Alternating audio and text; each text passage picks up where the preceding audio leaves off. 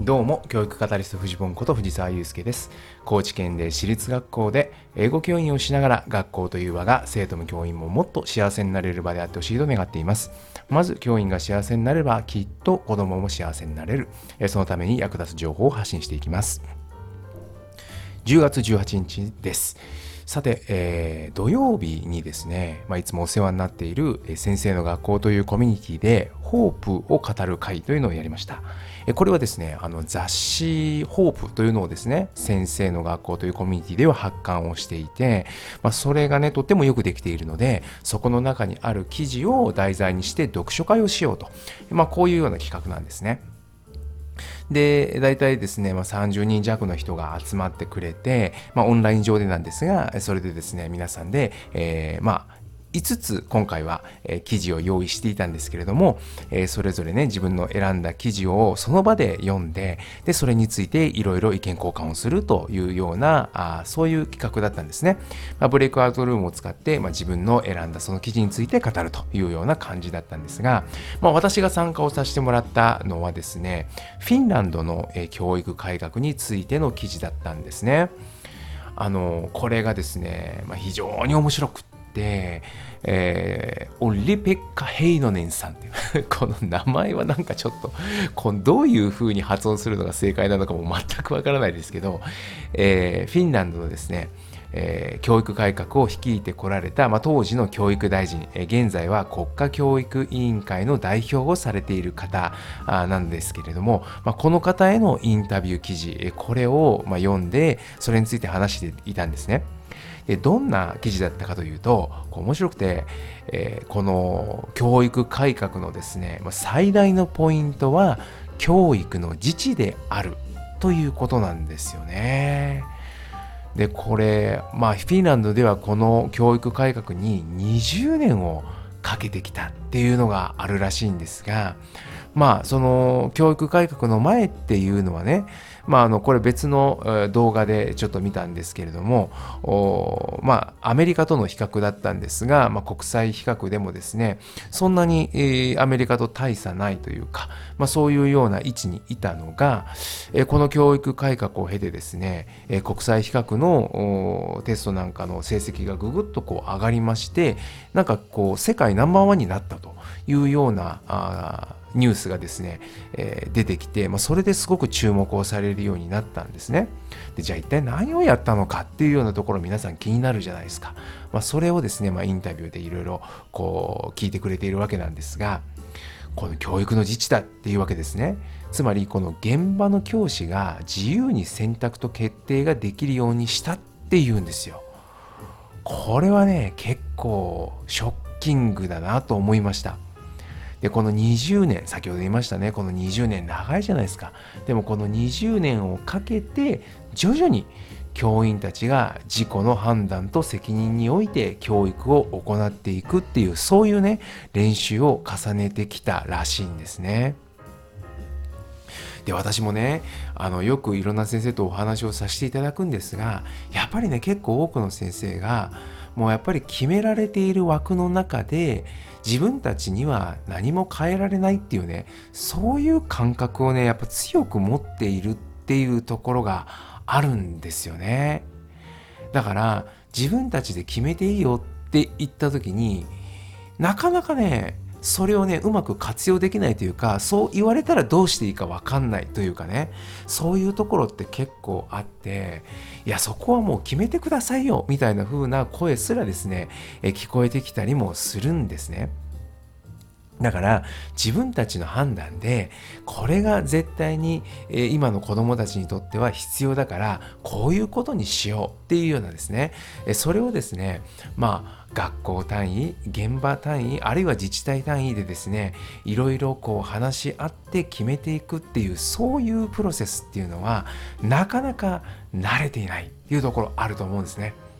でもフィンランドではですねソロプランを作っていくために教員校長あるいは自治体の教育課などでね全ての人が参加をして、関係者が参加をして方向性を作っていくそしてその方向性のに、実現に向けてですね、徐々にこう修正案を加えながらあ研修とかをしつつですね、じわっとこう改革を進めてきたっていうこういうことらしいんですね。もうこの姿勢がねやっぱりすごく大切なんじゃないかなって読んでて思いましたうん関係者がねやっぱり何て言うのかなみんな関わるっていうことはやっぱ大事であのこれねもう一個ね面白い言葉があって通常多くの人は改革には賛成だけれども一方的に変化を支持されることには反発するってねこういう風な言葉があったんですよ。これねすっごい本質をついてるなと思っていてなんとかしなきゃいけないとか変わらなきゃいけないって思ってはいるもののじゃあこうしてくださいみたいなのが上から降りてくるみたいな感覚になった時にそこにはねやっぱ反発しか生まれないというかそういうところあるよなっていうのはねもう本当に思うんですよね。だからやっぱりね、えー、一緒に作っていくっていう感覚が持てる、まあ、それをねどうやって演出するかというかどういうふうにそういうふうに持っていくのかっていうところがめちゃくちゃ重要なんだろうなっていうふうに思いました。でもねこういう風でうまくいっているかのように見えるフィンランドですらも実はね僕はちょっと衝撃的なところも目にしてしまいましてこのね記事によるとフィンランドでは先生になりたい学生が減っているっていうんですよ。えーっていう感じですよね。フィンランドよお前もかっていうか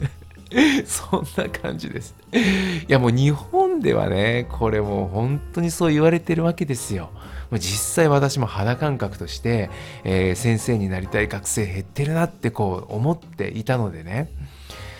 でもそれってやっぱり学校のね、何て言うのかな、現場がこれだけブラックだ、ブラックだみたいな風で日本ではこう報道もされちゃうし、まあ、実際ね、え部活動の問題であるとか、生徒指導の問題であるとか、あるいは保護者対応の問題であるとか、あるいは自治体に対する書類、とかね、えそういうものの作成であるとか、まあそういうのがね、なんかこう多くて疲弊してるみたいな、そういうところは肌感覚としてね、まあ持ってたりもするし、いろいろ聞こえてきたりもするんですが、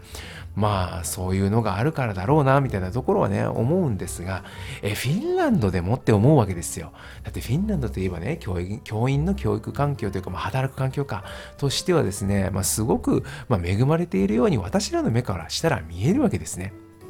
でもそれでも減っている。じゃあそこには何があるのかっていうところなんですが、まあ、一つはね、ここのね、このヘイノネンさ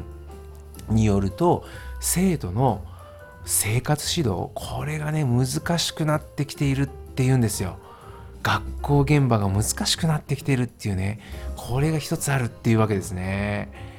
いやー、これなかなかショッキング。なんでだろうと思うんですが特に中学段階での、えー、生活が難しくなっている生徒これの指導が、まあ、大変だっていうことらしいんですね。